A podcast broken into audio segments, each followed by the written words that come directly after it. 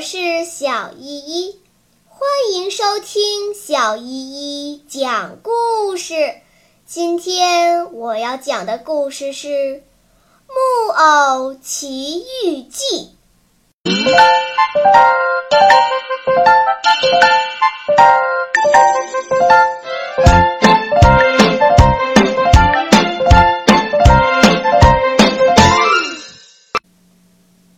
第十四章。被吊到树上，啊！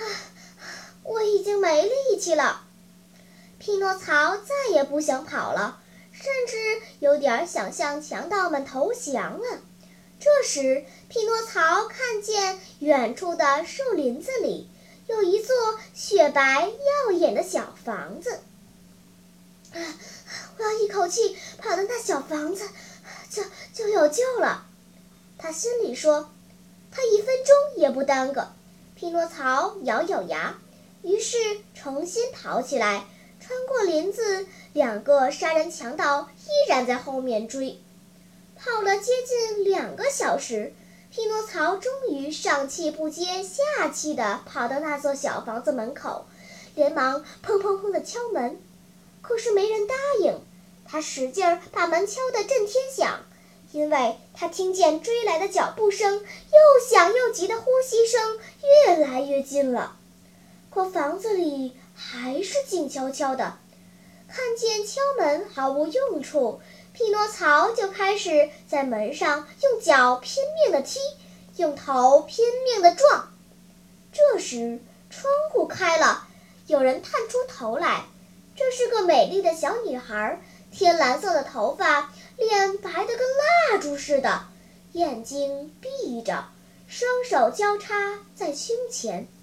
他说话时嘴唇也不动，声音很轻很轻，像是从另一个世界来的。这座房子里没人，所有的人都死了。求求你给我开开门！匹诺曹哭着求他。我也死了。死了？那你在这干什么？我在等棺材，等他来把我抬走。小女孩一说完这句话就不见了，窗子也轻轻地重新关上了。哦，天蓝色头发的美丽小姑娘！匹诺曹大叫：“请帮帮忙，给我开个门吧！我后面跟着杀人的。”他这句话还没能说完，就给强盗们捉住了。强盗们咆哮着威胁说：“哼，现在你再也逃不掉了！”匹诺曹这时吓得直打哆嗦，两条木头腿的关节咔嚓咔嚓响，藏在舌头底下的四个金币也叮叮当当响起来了。两个强盗问他说：“你开口吗？开口还是不开？怎么不回答？那我们就动手了。”这回一定要把你的嘴弄开！他们说着，拔出两把锋利的刀子，咔嚓，他们在匹诺曹的背上砍了两下。幸亏木偶是用很硬很硬的木头做的，因此他没受伤，刀倒断成了好多片。两个杀人强盗手里光剩下刀柄，你看着我，我看着你。我明白了，其中一个说：“咱们得吊死他，吊死他吧。”他们掏出绳子，反绑着匹诺曹的双手，把他吊在一棵大橡树上。他们说：“等着吧，等你脚一蹬，眼一闭，金币就是我们的啦。”啊，我们现在好好休息一下。然后他们坐在树下。等着匹诺曹把口张开，可过了三个钟头，匹诺曹依然睁着眼睛，闭着嘴巴。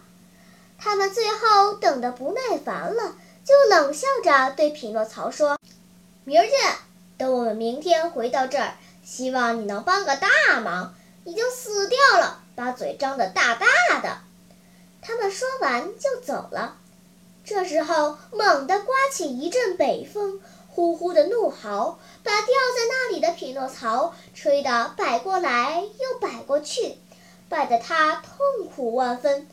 喉咙上的活结越收越紧，透不过气来。啊，我是不是快死了？匹诺曹的眼泪一颗一颗地掉了下来。他多么希望这时有人经过，可以把他救下来。这时他已经想到了他那可怜的爸爸。他半死不活、结结巴巴地说：“我的爸爸，要是你你你在这儿就就就好了。”他再也说不出话来。他闭上眼睛，张开嘴巴，伸长两腿，一阵猛烈颤动，掉在那里，像是僵硬了。好啦，今天的故事就讲到这里吧。什么？你还没有听够呀？